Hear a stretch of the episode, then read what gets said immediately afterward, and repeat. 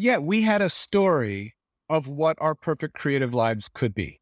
And the story was I get my MFA, Robbi has her MFA, we're professors, we publish, we do freelance. Like it was a really awesome story. It, uh, we would have been so excited if that story had happened. That story was denied us, and so we had to alter a different story. What does it take to become a successful writer or artist? There are some destructive myths out there about what a creative career is supposed to look like. And we're kept in our lane by the undermining belief that as artists, we're somehow incapable of building autonomous, sustainable careers if we choose the work that's closest to our hearts. So we're going to tear down those myths and get the truth by going to the source. Incredible professional creatives who followed every path but the expected one to success on their own terms. I'm a cartoonist, author, and coach for creatives, Jessica Abel, and this is The Autonomous Creative. Maybe the only thing more challenging than using frenetic, totally DIY self publishing to springboard a career in children's books just might be running a commercial salmon fishery on the Alaskan tundra from a cabin with no electricity, no toilet, and four kids.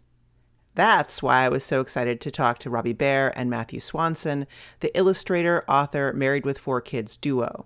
Robbi illustrates, Matthew writes, and together they make picture books for kids and adults. Robbi and Matthew are a whirlwind of creative action, and their story is just a crazy tale of inventing a creative life from scratch that allows them to make the work that's 100% most aligned with who they are and what they value. They started on this path when Matthew got, as he calls it, his most withering rejection, which slammed the door on how they thought their lives would play out. They turned even this painful setback into an opportunity, so it's no surprise that their approach to life has opened the door to amazing lucky breaks. In this interview, we talk about the value of the right kind of day job, how to develop a unique and authentic brand, and why you should definitely not try to marry Robbi Behr. Let's get right into it. Tell us a little bit about you guys as a couple who are creatively enmeshed. I remember that you used to send us like a subscription box or something. Like you you'd send out books regularly and they were so thoughtful and careful. Like everything about them was so beautiful. Like we get these packages and they'd have things in them and all these little yeah it was gorgeous. And but then there'd be like this long letter that matthew wrote and robbi's marks crossing stuff out and drawings red marks all over it just to set the stage for that we started publishing books together after uh, very abruptly leaving our professional lives because our professional lives didn't afford us the opportunity to be creative together. We just didn't have the time that we needed to make books. So we decided we'll quit our jobs and we'll spend one year just making books so that we could say that we did. We moved into this barn that was owned by Robbi's parents. And then we spent a year oh, doing the subscription service, right? I mean, the the idea was Matthew was going to apply to graduate school. He applied to graduate school and he got rejected. I applied to six graduate six schools graduate, and I got seven, seven, letters of rejection. There you go. That's how that those were the numbers. The so, University of Minnesota rejected me twice on consecutive Mondays. Same letter, same very sort of eviscerating content. Don't come here. We don't value you as a writer. And right. so that, that so also that, helped oh nudge us towards the barn. Yes, that sort of pushed us out the door. And the idea was, I mean, we sold our house. We sold that pushed. Hold on, hold yeah. on. That pushed you out the door because that. I mean, that was that's the opposite. Like most people are like, oh, well, I give up, right? so what, how does that how does that turn into? Oh, well, now we're going to do it ourselves. Most people don't marry Robbi Behr. If you marry Robbi Behr, your your most withering rejection becomes the the, the opportunity need. Yes, yes, yes. No, we so. knew that we were not happy in the jobs and um, needed to do something different and it needed to be more we needed to have more time and space for creative stuff so plan a was for matthew to get into graduate school we would just go wherever he went and i would find some kind of job I, hopefully i could teach some art or whatever and that and then we would both be professors and that was sort of how we thought that our lives were going to go and then Matthew got soundly rejected from graduate school. So then plan B was, well, we we had been so excited about changing about doing something different that we were like, well, what can we do if we don't, if now that Matthew didn't get into graduate school? So my parents, my mom was a potter and she had had the downstairs of this barn as her pottery studio and the upstairs was storage. And growing up, I kind of had always said, oh, if ever everything goes wrong, I can just clean out a corner in the upstairs of the barn and live in the barn. So, you know, we sold everything. We lived in Baltimore at the time. We sold everything and we had enough money from the sale of the house that we were like, we could live for a year in the barn on this money. And we did renovate. I mean, we used some of it to renovate the barn so that it was livable because it really was not livable at the time. And so for the first, how many years, Matthew, were we in that room? We, we spent two years in that room, Yeah. just a single room, studio, offices, uh, a little sort of fake kitchen with a microwave and a college fridge. And a hop. and didn't have a proper kitchen. But but really, we just wanted to be able to to make some books together. And we thought- had made we thought we were only going to do it for a year. Right. So we figured we would have to like sort of Yeah, return to, to real life. our nine to five yeah. work afterwards, but we wanted to have done it. And so the subscription service came about because we really wanted to not just sit around and watch TV for that year. And we felt like we came up with the subscription service idea because we were like, well, if people, first of all, if people pay up front, then we that'll pay for the paper and the printing and stuff.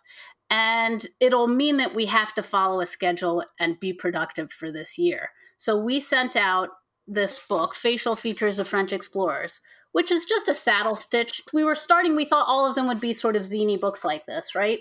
This one's kind of these made up stories that Matthew made up about real French explorers. And then based on his descriptions, I drew the pictures. So there's no, there's very little fact. This was based on like three seconds of research on Wikipedia. The the books in general are social commentary, critical commentary.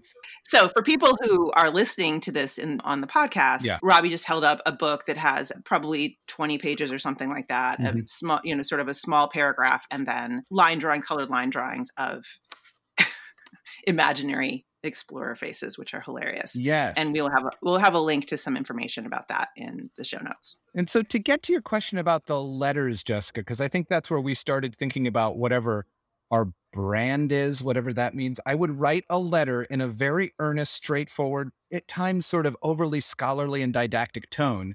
And then Robbi would go through and make redactions where she would cross out my words and just openly mock me and undermine the points I was making. And it was part of establishing this dynamic where we have this interplay, not just between text and image, but between our two personalities. And it, it I think it, it, it sort of plays out in our collaboration. You talked about how we spend all of our time together. Even before we started making books together, we always worked at the same place. We always, I mean, we have spent 98% of our waking lives together since we met late 1999. So I guess it just has worked out for us that way, both in terms of light partnership and creative partnership. But the Idiots Books is what it was called, that subscription service. That first year, we made 10 books. At the end of that year, we were having a great time. We were not making money, but we weren't losing it. And my boss from the corporate job called me back and asked if I would be willing to come back halftime from home. And the halftime from home arrangement gave me enough time to write the books.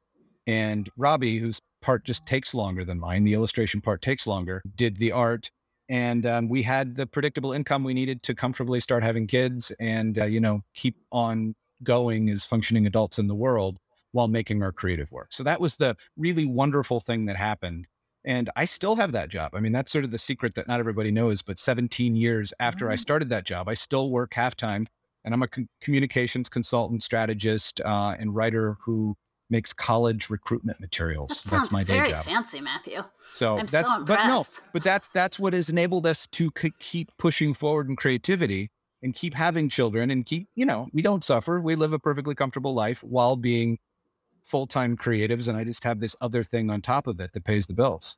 Yeah, and that is great. I'm really glad you said that. I'm sure that your solo creative en- endeavors now provide a lot larger proportion of your income than they used to Mhm. and you know all that kind of stuff but that idea of having just one thread of stable income part-time flexible from home all those kinds of things Mhm. it's something i talk to my students about all the time when they're thinking about their future and i say the dream could be certainly to quit your day job for real quit your day job and walk away from it but there are also arguments for you know maintaining that thread and just having kind of stability there and it's it's you know what's coming you don't you're not responsible for all the pieces the way you are with your your own business. Absolutely.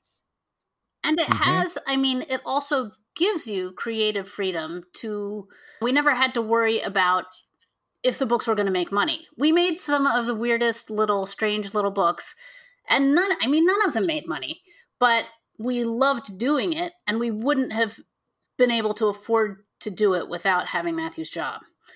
It just worked out you know i it, not just the illustration takes a long time but i also do all the design and like a lot of extra work that goes into it that was just that i couldn't do if i had a full-time job either. But you you gained the skills in graphic design page layout doing two years of a graphic designer for the same firm that i work for now. So yeah. it's it's amazing how reinforcing our professional experience is with our self-publishing and now professional publishing experience. We couldn't have done one without the other. Yeah, I mean, another important thing to note is that we were professionals for 10 years before we started doing this. So it's a lot of times we do a lot of talks at colleges and a lot of times student students will ask us, "Well, how do I how do I get to where you are as quickly as possible?" And we're just like there's no there's no quickly about it. Like it's putting in a lot of time in a lot of places. And and it's also luck. Like things have to break your way again and again and again in order to make it all happen. So although i mean do you feel like the some of the choices you've made you've created your own luck because i feel like that's Yes. what happens is like when you it's yeah, it's not really luck when you've been putting in 10 years of you know work Right. learning your skills right, you know right. Yeah, I mean, we have this story of uh, the our sort of first breakthrough into commercial publishing was that we were at were we at MoCCA or SPX, Matthew? that was at MoCCA yeah Yeah. So we had we set up a table at MoCCA, and a guy from Disney came by our table and bought ten thousand stories. And now at the time, I, we didn't. I don't remember him. We didn't talk to him. There was no like. It, he just did that, and then he held on to it for like two years. And then he was at a production meeting at Little Brown, and they were doing so 10,000 Stories is a mix and match book. So it's divided into three pages for the people who can see. It's divided into three uh, sections for, oh, four sections for each page. And then they swip and swap, and you can mix up the words and you can mix up the pictures, and they recombine in 10,000. So you have 10,000 different possibilities. And so, um, so Little Brown was making a mix and match book in the Superhero Squad series, which is Marvel, and that's why this Disney guy was there. And he said, "Oh, I met some people who know how to do this, and that's how we got our foot in the door." And that was extremely lucky, right? The guy happened to pick it up. Well, but you know what? Before that even happened, we did this Yeah. book called The Superhero Squad Flips Out, which had our names on the back in four point type Yeah. because we were not the point. Robbie was Right, not allowed to actually draw any of the characters. She was given a bank of clip art and was asked to sort of build these compositions using the clip art. I was given top secret dossier of the Marvel superhero kid versions from which to write these stories. So not our creative content. We did as much as we could to be creative and inventive within these very tight confines. It turned into a book that nobody read and wanted to give us any credit for, but it turned into a great relationship with this editor who said, I like these two. They've got good ideas. Let's make a book together. So that then turned into our first actual commercially published book with, with a publishing company. Yeah. So to again to explain the visuals we're talking about Sure, here, sure. Ten Thousand Stories, the original Ten Thousand Stories is a self-published spiral-bound book with strips in it that that flip back and forth in order to form different stories. Mm. And then the the superhero version is the same thing but with superheroes. Mhm. And then Ten Thousand Stories was then published as a you know commercially published version by Chronicle Books, right? Yes. Yes. Yes. So Right. And this is actually this book is actually in some ways why we became better friends, I think, because Matt Matt Madden, my husband, is really interested in constraints Mhm, and mhm. Oubapo, Oulipo, you Yeah. know, this these literary movements that have to do with rules and and and playing games with with comics and with prose. And this is a classic example of an Oulipian kind of structure. So, you know, it's like th- the work, and I think this is what you're saying about the editor is like it's by making things and putting things out and by doing the legwork and willing being willing to do it yourself that you start to make connections and to bond with other people, eh, both people who are going to help you in your professional career as far as like, you know, editors and so on. But the reason we're doing this right now is because I'm friends with Right. you because, Right. you know, of this kind of Right. thing. So it's like the work makes those links possible. So, in, in terms of what you were saying about making luck, I think this one anecdote has about five different examples of making luck. First of all, we relentlessly and doggedly made books, right? We self published 45 books with Idiots Books. And this one book that we made happened to find its way into this one guy's hand. And that turned into this opportunity. But we had to make all the books to know which one that would do. Okay. So, sort of dogged relentlessness, which can only happen if you love it enough to do it for its own sake. It's also a matter of showing up and representing yourself, right? We were at the table at MoCCA. Sometimes we see people at MoCCA with beautiful work who kind of shrink back and don't project that they want to share it with you. Robbi and I both being behind the table together helps a lot, but we try to get out there and say, yeah, go ahead, Robbi. I was just going to say, if you're ever behind a table trying to hawk your wares, bring along a friend, and it makes all the difference. It's very awkward to whenever like Matthew has to go to the bathroom and I have to stand behind there by myself. Sales like tank. So if you're And vice if- versa. Yeah. Yes. So you just have to stand there and be attentive without being oppressive and be engaging. And sometimes that just means engaging with your table partner, which that's just like an insider tip for selling it at those shows. I think it helps a lot to have somebody with you. But, But but- yeah, ahead. well, if anybody is doing those things, I would say go visit. If you guys still have a table, go see your table. It's mm. always looked beautiful. You know, you always had these great racks of stuff, and it was just very engaging. And yeah, I mean, standing up and like making eye contact and all those kinds of things. It's not easy. It's not easy to do. But I wanted to get back to Sure. something you were saying earlier, Matthew, about the idea of building out your brand, Mhm. starting with Mhm. those letters, starting with your presentation of the Idiot's books. Um, and I want to just ask you because I mean, this is one of the big questions I think people have about how do you figure out something to align with, a way to be sort of consistent. And you guys have such a consistent brand. Like it's it's so you and it's so authentic and it's so energetic. Like you it's like goofy, you know, and then there's this transparency to it. So like how did that evolve for you? Were there moments when you were really struggling to figure that out or did it happen naturally or I think it happened sort of naturally, but we did, we have narrowed it down because the times that we have tried to, when somebody says, oh, you really should do a book about this, or you really should try doing this, whenever we try to do that, it doesn't work. And it's usually, it's very clearly unsuccessful in whatever metrics that we use to measure these things. So we what metrics do you use to measure we these? i mean whether honestly whether we feel good about it i think whether we think that we've created something that's that's that we like and so i think a lot of times we just have tried to do other things and it hasn't worked so we've stopped trying to do it the way other people tell us to do it and that has helped a lot what do you think matthew Well, in terms of brand, I think the reason that our brand, if that's the right word for it, even is consistent is because it's so rooted in who we are. We're not trying to make anything that we're not. We have a very natural rapport that it's helped so much to have the two of us. Yeah If either of the one of us had to do some of the ridiculous things we do on our own, it would be very, for me, uncomfortable. The fact that I have this dynamic with this other person with whom I have 98% genetic similarity in terms of what we believe and value and love to do. But those 2% of friction, Wait, wait, wait, wait.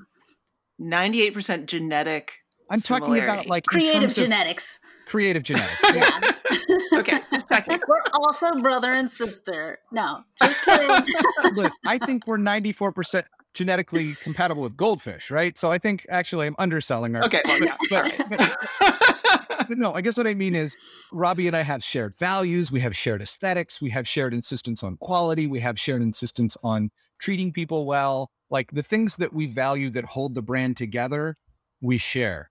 The things that we are different in, in terms of personality type, our approach to process, just our general like affect, there's enough contradiction that there's sparks. So I can be wholly Matthew. I can play the role of Matthew wholeheartedly, knowing that Robbi will temper and check me. I can be way too earnest, and Robbi can w- be way too the opposite of earnest. When you put us together, we balance each other out. And that happens in life too. Like if our brand is Matthew is the hard charging, wants to get stuff done super efficiently, and Robbi is that I would never get out of bed if Matthew didn't give me a reason to in the morning. Like in the middle of that, Robbi keeps me from spontaneously combusting, and I keep her from a Being life of all the time. right, right. So, so, so we we create a space where we keep each other sort of balanced in that respect. We also keep each other balanced in terms of sort of mood and temperament. If one of us is having a bad day, the other one will just by default have a buoyant, joyous day. Like we we balance each other out and we pull each other up. So there's a real symbiosis going on that I don't think we contrived. I think just is, and we've refined over the years. But in terms of how it affects our work, I, I, I think we're very fortunate that even though we are now making work for other people, for the other people to make money, right? It's now in a business environment, not just in this pure creative environment. We're still making work that we both love. And I think the the the insistent through line throughout all of this, it's only making stuff that we really feel aligned with in terms of values and creative principles. So one of the through lines of our work is that it's funny. One is that it's very sort of word oriented. I think, you know, we really like, we care about the quality of language, that the language and the words always have a very dynamic relationship. Robbi is never just illustrating what I'm writing, but she's always sort of a co author in terms of shaping and determining content. So I- think very early on through our self published stuff, we set up some creative values that we have not veered from. And I think if you're very deliberate and purposeful upfront about what you will and will not create and you stick to it, then you're more likely at the end where it starts to become more of a business or a profession or a money generating mechanism for you and others to still be doing what you love.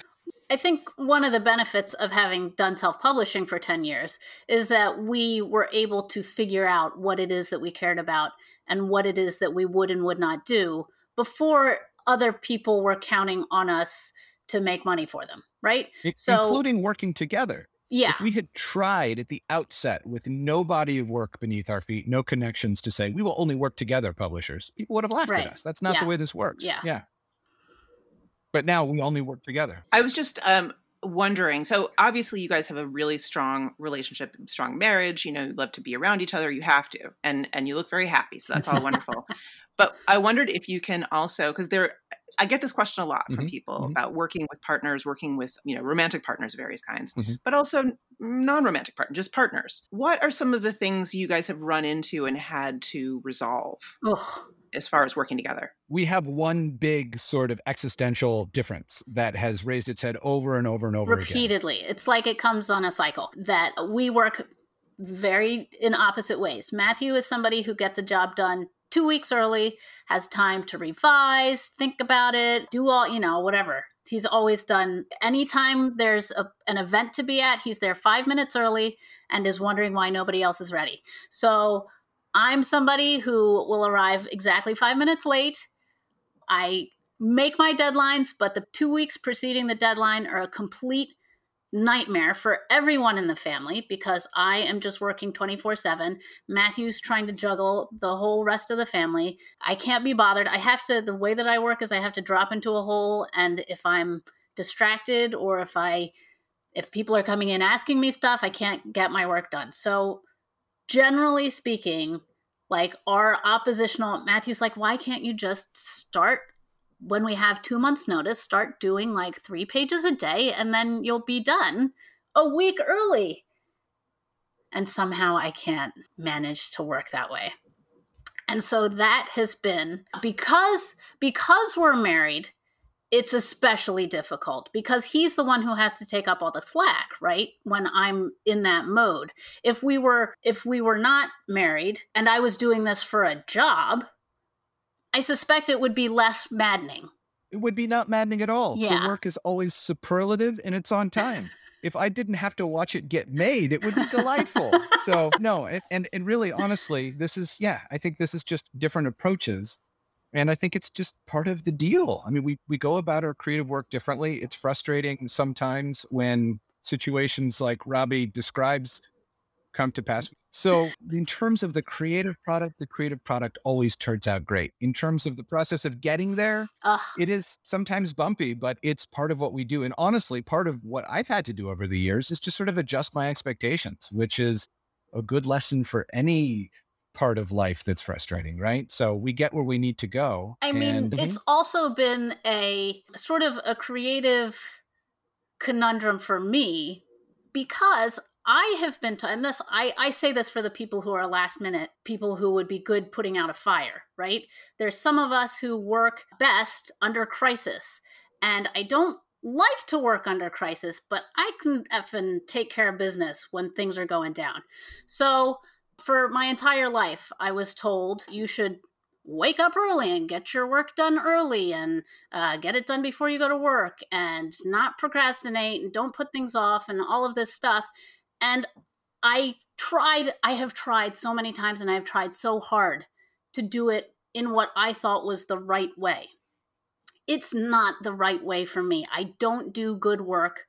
I don't do as good work when I'm slowly and deliberately working. I do my best work when I'm like dropped in a hole and I'm in a frenzy and that's all that I'm thinking about and that's all that I'm doing. And I've had to, I've, so, you know, I spent a lot of time defending myself to Matthew creatively, but at the same time beating myself up because I felt like I should just learn how to do it the right way.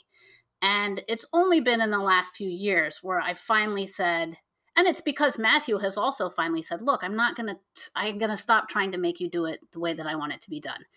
And I've stopped saying it may be the right way for everyone else, but it's just not the right way for me. And I can try really hard and spend a lot of energy trying to do it that way, but we're just going to have to suck it up and have a sucky and like build and up here's the thing to the, the characteristics of robbi that make you approach your illustrative work that way solve problems in other aspects of our life and relationship. Your incredible focus your incredible ability to lock in on a problem and spend a long time diving deep into it that's not the way my brain works at all. So robbi's able to code our website do our taxes. Another very formative part of robbi's being in character that's also kind of about our business model is that every summer since she was 18 months old, Robbi has gone with her family to the far reaches of the Alaskan tundra and been part of a commercial salmon fishing operation. And commercial salmon fishing happens when the salmon say it happens. So you often will have to stay up wearing wet rubber pants for three or four days straight, pulling sockeye salmon out of the Bering Sea with your bare hands, not sleeping, not eating. I think that is where Robbi's soul was forged. And that is why she works the way she works. And that is the delight of Robbi. And that is why I don't recommend marrying Robbi because now I have to go do that every summer. So when when when I need to go to sleep, I look at Robbi and I'm gonna go to sleep. You keep fishing. And you know, there are times when I simply give up. I, I expend all of my energy in great spurts. I get my work done early, but then I am done. I am done. I do not have stamina. I do not have longevity. We work differently, but because of the different ways we work, we get to cover all the bases. If we were more similar, we would not be able to do the, the extent of things we do because we we have very different skill sets. So we have figured out in the universe of who we are over the past 20 some years who should do what thing and we we stick with that. I am the one that gets up in the morning and feeds the kids breakfast and does the morning shift. Robbi does the night shift because i turn into a pumpkin at 8 o'clock. If there are crises in the middle of the night robbi deals with those. I mean we each have our thing that we do in our business and our life and our creative work. It's it's usually fun there are moments where it's like ah, but we live with those because the end result is awesome huh. I love it. Yeah, no, that's so great. And I recognize a lot of that. I mean, Matt and I have Yeah. collaborated on a lot of projects as well. And we also have complementary skill sets. And maybe that's kind of the key. The takeaway for this for other people is is don't look for people who are similar to you and learn to accept those differences and look for the strengths I in those think so. differences. yeah I mean, if there's one thing I've learned after coaching, what's like 700 people or something in the Creative Focus workshop is that everybody's different. Everybody works differently, and every method for working is Right. fine. and, and beating Yeah. yourself up is the one Yeah. thing that will stop you. This episode of The Autonomous Creative is brought to you by Authentic Visibility. I work with a lot of committed mid career creatives who struggle to get their work seen. It feels crappy to put so much love and effort into making something, but when you introduce it in the real world, there's a whole lot of nothing as far as reaction. It's truly awful. And they're not looking for attention because they're egomaniacs. Art and creative work in general exists to communicate some set of ideas or thoughts or emotions from you, from inside your head to inside someone else's head, in as intact a form as possible. When you release your project and it goes up like a brilliant bunch of balloons disappearing into the clear blue sky with no one around to see or care, never mind pick their own balloon to take home and treasure, it's demoralizing. But the truth is, most creatives in their natural state are frankly pretty terrible at telling anyone why they should care about the work. Why should someone show up to get a pretty balloon? It's not their fault, though. It's how we teach people to create their best work by digging deep inside ourselves to come up with wonderful, original new ideas. And there is absolutely nothing wrong with that. The problem is, that's where the process typically ends creating, not communicating. Virtually all the training and practice of making creative work focuses on the first half of the core mission of communication, getting those ideas out of your head and into some actual form that people can see. But that's missing half the picture. As a creative, it's your job to build the whole complete connection, to build a bridge for the audience that they can use to easily cross over and understand the value of your work to them. And this kind of clarity and audience focused language doesn't come easy to creatives. And that's why I put together a free class specifically for creatives, ridiculously named How to Get People Wildly Obsessed with Your Work. And in it, I teach the key technique to flip your perspective 180 degrees and start to use your audience's point of view to inform how you share your work so that they'll get it. I also introduce our awesome program, Authentic Visibility, the audience growth program designed to turn highly skeptical and, frankly, marketing sensitive creatives into powerful advocates for their vision and their work setting the stage for huge career growth and a major role in the larger cultural conversation. So, if you want your work to make its mark in the world, check out the free Wildly Obsessed class and supercharge your ability to connect with new fans in just 90 minutes. Go to jessicaabel.com slash wildly and join the free class now. That's J-E-S-S-I-C-A-A-B-E-L dot com slash wildly. Now let's get back to the interview. All right. So let's uh, sure. shift gears slightly here. I, I did have one last question about self publishing, going from self publishing. Yeah. I'd, I'd love to hear a little bit of your f- reflection on the difference between the two and advantages and disadvantages for you, given that you did set up such a vision and body of work before you started working with publishers so that, that you came into it as mm-hmm. equals essentially which not everybody does but how does that how does that play out for you now?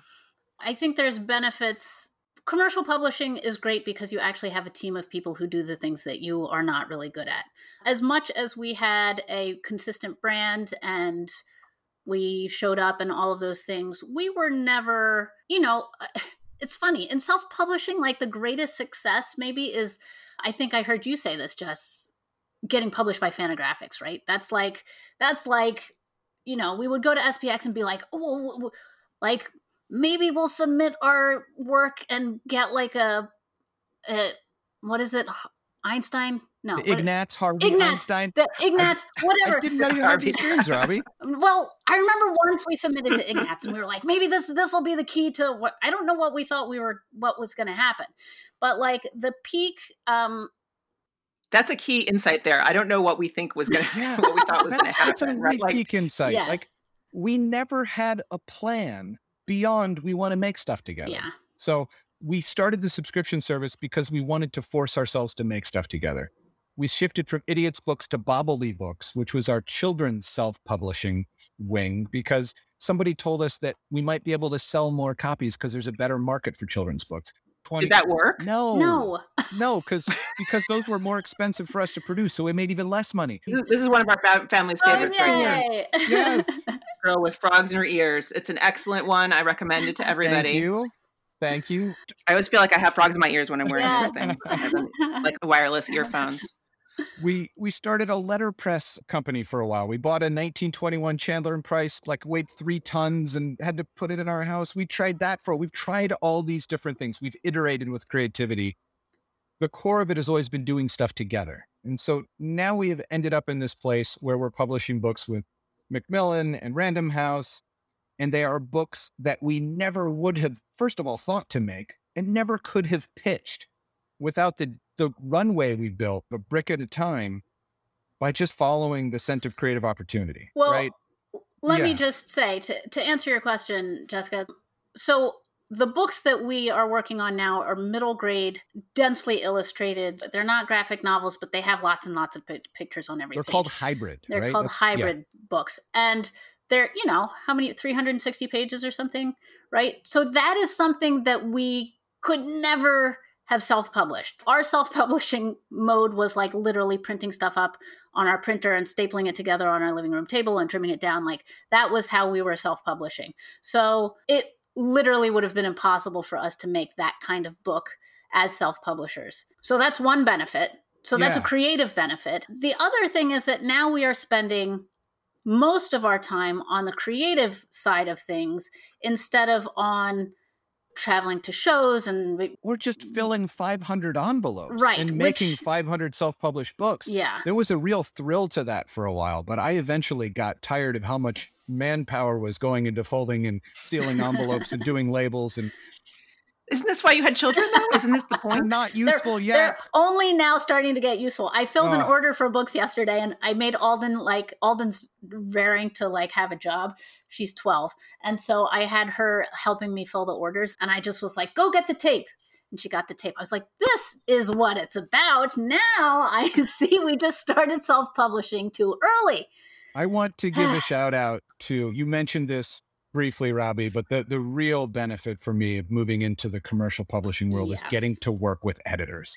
Robbi was an incredible editor for the 10 years we worked together. I could never have made my books without her. She gave me the feedback and sounding board I needed. But professional book editors, I have learned so much from both of the people that I've worked with, first at Macmillan and now at Random House, who just taught me how to build stories and how to weave together narratives and how to just think about writing in a way that maybe I would have learned if graduate school had had me, but now I'm getting a chance to learn. So my own writing ability has taken off exponentially.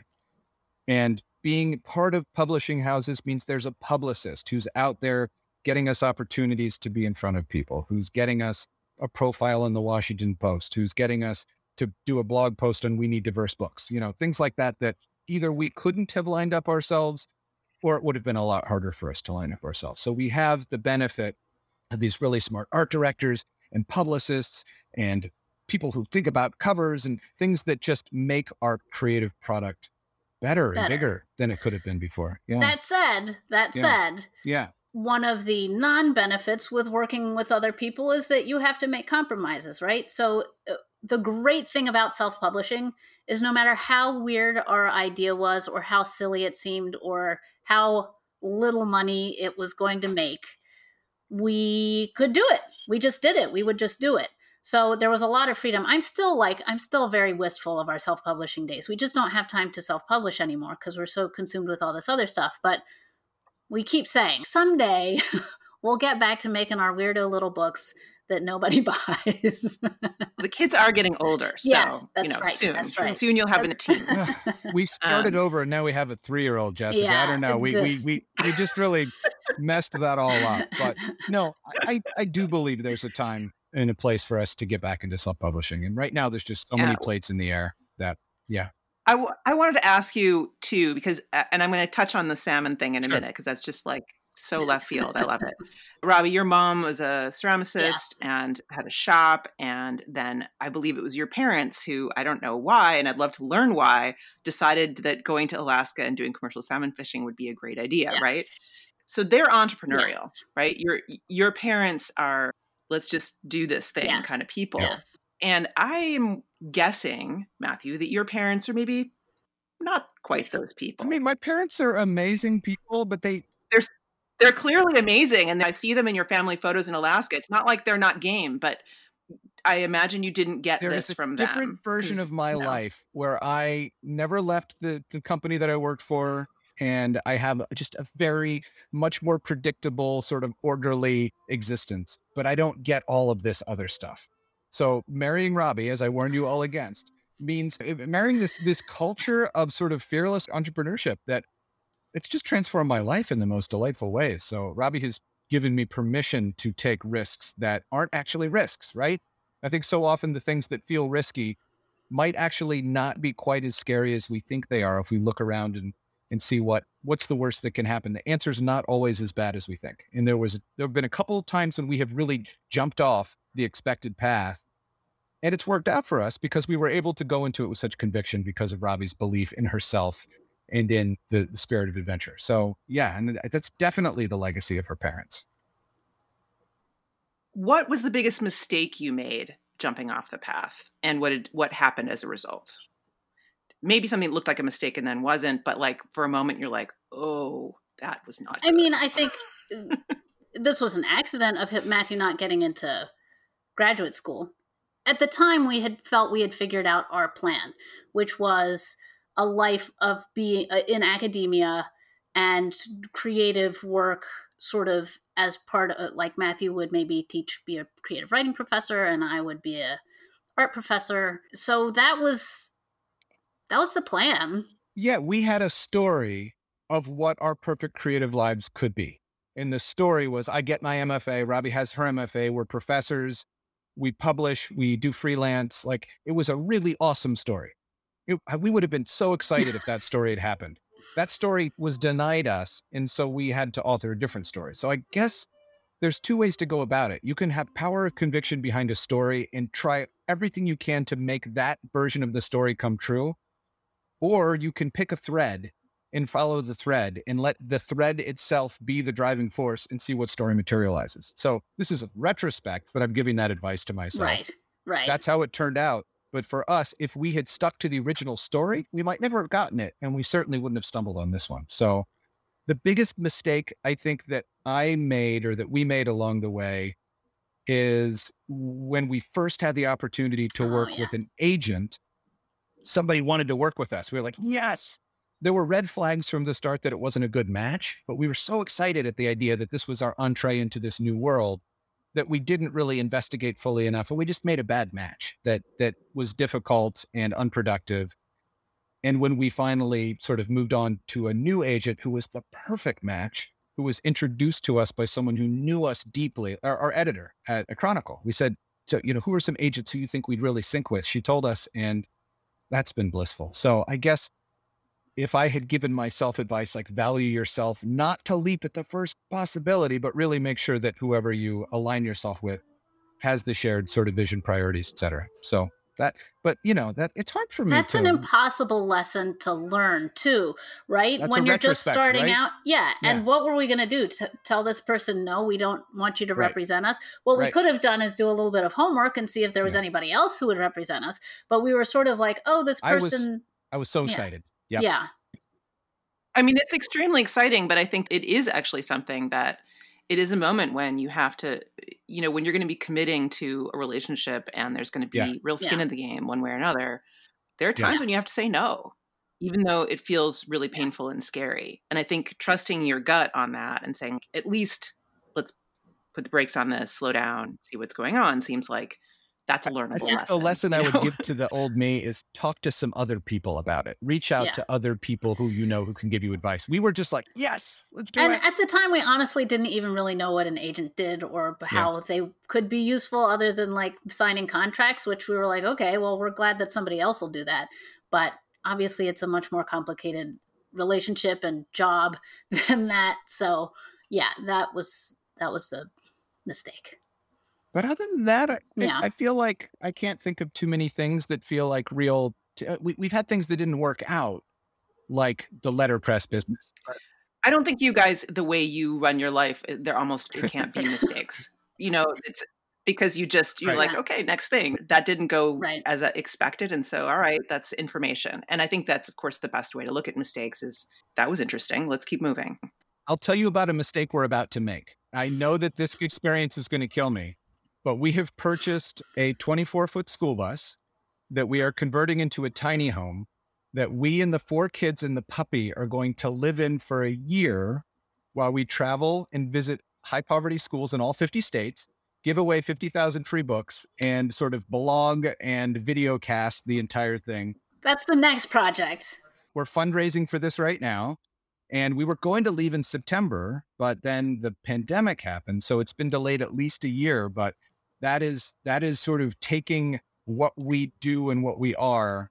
I mean, it's definitely for the kids that we're going to visit on the road, but it's also a project to draw attention to educational inequity and the power of creativity and specifically books to energize kids, to create a ripple effect, to to make good things happen after we're on the road to the next stop. So the way I am wired, it's going to actually probably physically end my existence. But uh, hopefully, Robbi will be able to pick me up. I won't I'll have just- a, a room to go decompress in after dinner, but it's the adventure sounds too. too we'll much bring to a little pass up. pup So- tent for you. We can throw That's the right. pup tent out, and you can just lie there quietly by yourself. I'm picturing one of those like pop up things on the roof. Yes. You know? Oh, we have have, that. we, yeah, Yep. we have to. There's too many There's too children many to children. actually sleep in the bus. So, Yeah.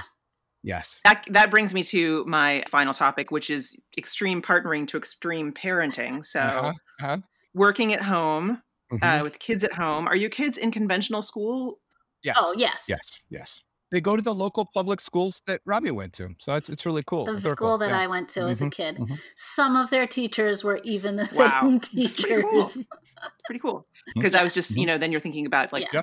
riding a bus for a year. That's obviously going to be a homeschool year. Yeah. Yeah. Yeah. Yeah. yeah. Right. Exactly. And ultimately, like I gotta say, our kids are, except for the fourth one, are very sensible and adaptable. I think in part because every summer, literally, we take 24 hours to get up to Alaska via all these planes. We're sleeping in airports. We get up there, there's no, they have learned to roll with it, whatever it may be. And for that, Kids, kids are capable of more than we realize. The first summer I went to Alaska with Robbi, the neighbor's daughter, who was two and lived a quarter of a mile away through a whole sort of alder forest in which bears occasionally wandered, would walk through the alder forest to our house, stop at our door, take off her boots, knock, have a snack, eat the snack, and go home. And that, you know, and she'd take her coat off and she'd do all the buttons. Or, I mean, kids can do more than we realize. And so uh, our kids are not quite that free range, but they're they're further. And we we we give them a lot of autonomy in part because it's helpful and in part because they rise to the occasion. So they do a lot of taking care of each other, of taking care of themselves, of entertaining themselves. And thank goodness that they are capable of that. So yeah, except for that fourth one. Yeah. But we're- So is this we're a phase that they all went through at that age, or it's, No, No. no, This one is this, one, is was trouble. born trouble. Yeah. Yep. He's uh, we he's a, lo- he's a lot like Robbi. you know, if I hadn't had the previous three who are perfectly well behaved and good kids, I would be like, man, I am like the worst parent ever. This kid is the worst. He's the kid where when you're out in the grocery store, there's other people like, why won't that one? And I'm always like, no, no, I have three other children. They're very good. It's just this one. I So- think he's good. He's gonna do. He's gonna do great things in the world. We have to make sure he harnesses his power Yes, for good. Bill, but we, we do. We do a lot of tag team parenting, Jessica, because we each need our time to do our work. So I'm sure you and Matt are familiar with this too. You have to divide and conquer, and um, we get through it. And the kids, the kids think what we do is cool, so they're excited that we That do it. They understand that it means we can't always be there, all six of us together, as much as we'd like to. But I mean, there's also the benefit, and this is a benefit I had growing up, that in the summer when we go to Alaska for that five weeks, we're all together. That's something where we're actually I'm working all the time up there too. What am I talking about? But it feels like it feels like we're not constantly being like, go in the other room, like I have to get this done. It it feels like we have a very strong thing that we all do together. And to answer your question, Robbi's dad started the Alaska adventure specifically and purposefully to create an experience for the family to do together every year. And until this past summer, the entire family came back for 40 consecutive years. It is this real multi generational focus on people. The fishing itself is a thing that we do for the sake of the community it creates and not the other way around. The fishing is not a reliable source. Yeah, that's clear. I mean, it's from the way you write about it, it's clear that that really is what it's about. It sounds totally magical and awesome. Also, super scary. Like It's- you know, just, It's, just it's undescribably unpleasant. And yet, and yet, it's magical. Yes, yes. and I, I mean, I love the idea of my kids are not as free range as yours are, but they're a lot more free range than a lot of other kids are, because I really believe, as you say, the kids are capable of a lot more than we think. But they've almost literally been inside the house. Yeah. You know, for a year. My son basically refuses to leave whenever we ask him Yeah. to leave the house. We ha- live Yeah. in a townhouse in downtown Philadelphia. So mm. It's, yeah, it's rough. And so thinking about that and the freedom of that, and also it's putting them in a different, almost in a different time period in a sense. You know, even though you have phones, Right. you have some electricity, it's not like you have nothing, you have cars and stuff like that, but it's like you don't have running water, uh, electricity, indoor Right. toilets, and the Yeah. kids deal. My kids would flip their lids. but if- I didn't start Yeah, them early enough yeah, on that that's stuff. the They've been going since before they knew any better, so they didn't they didn't know to Yeah. protest. I mean, Yeah. the funny thing is, in order to get to Alaska, we have to take three jets and then one one bush plane, and really the trip is twenty four hours long or, Or longer, longer. sometimes. Mhm. And literally, when we take a flight that is less than five hours long, the kids are like, "Wait a minute." Like I thought we were that? going somewhere. Yeah. so I thought we were going on a trip. This is just like a couple hours on a plane. I don't understand. So Mm. yeah, Yeah. they've just been, you know, they've been doing it since they were born. So it makes it a lot easier to throw stuff at them that's unexpected. Yeah. Mm-hmm. Yeah, that sounds. That just it does. It sounds magical. It sounds amazing, and filthy and disgusting. And Yeah. Oh, yes. It's all Oh, of those things. All of those things. So we do have one question from Shelley, um, okay. who asks, "How much do you believe in fate or coincidences playing a part in your journey?" Whoa. Okay. So, Shelly, I am a creature of habit. Every single day when I lived in Massachusetts, I would go running in the afternoon and I would run on one side, the beautiful side of this building in the town where I lived. One day, for whatever reason, I ran through the parking lot side of the building by the dumpsters. And right there by the dumpsters, I found Robbi. She was getting out of a car and I ran into her. We'd gone to college together. So we said, Hi, how are you? We exchanged email addresses we wrote emails together every day for a year. And then eventually Robbi came to visit, and that was that. That was the only time I ever ran that way. That seems like fate slash coincidence to me. That was something that was Robbi's magnetic aura drawing me into the madness. I don't know. What's your answer, Robbi?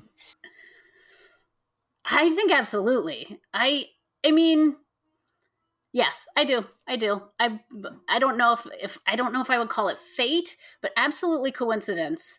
I think some things just happen and there's not anything that we did to make them happen and they are a gift from the universe to us. Like it's corny as that sounds, like I do think that a lot of things happen that have benefited me and us that just happened. Some really crazy, wonderful things have happened to us coincidence. that, yes, we can say we made our Yeah. own luck, but we made our own luck on a foundation of such fortune and privilege that we both feel like we have to make the most of it. And meeting each other and being made so much more capable because of each other, I feel I'm even more in need to to do good and make beautiful things and interesting things as a result of that. So hope that was Yeah. an answer, but yeah. Yeah, I hear you. Of course, like, of course. There's there's making your own luck. There's privilege. There's all those things that go into it, and then you have to take what comes. And things can come that are good. Things can come that are bad, and Yeah.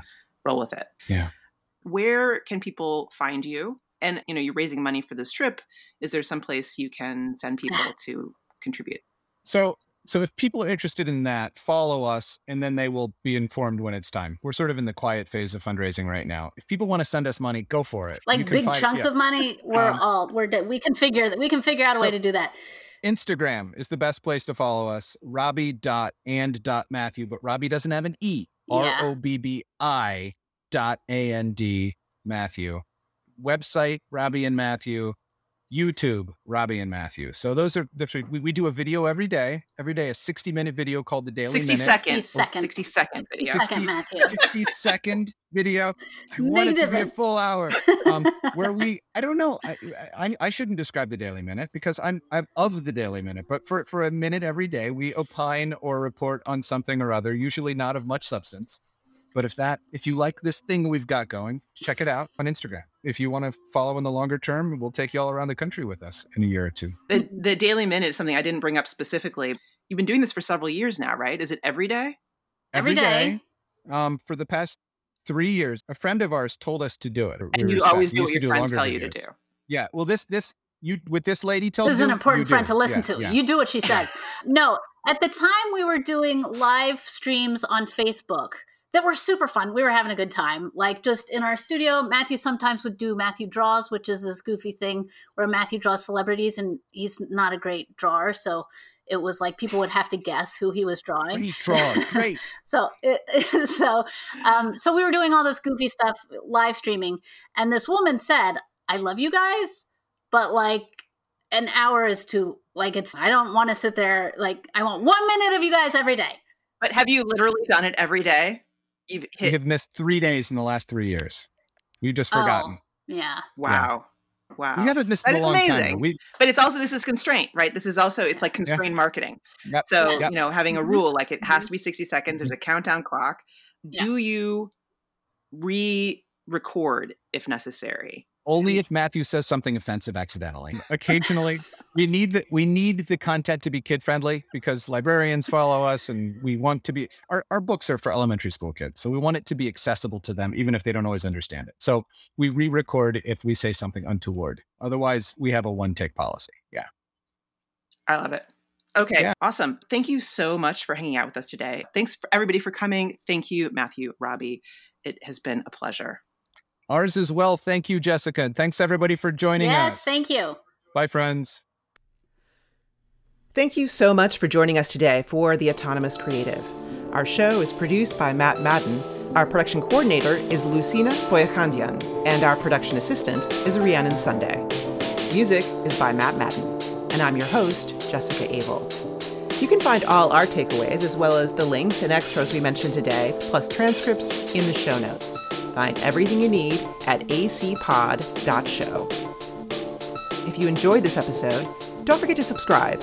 And please take a sec to pop over to Apple Podcasts and leave us a rating and review. And we absolutely love to hear your reactions and takeaways on Instagram. Tag us at Autonomous Creative. See you next time.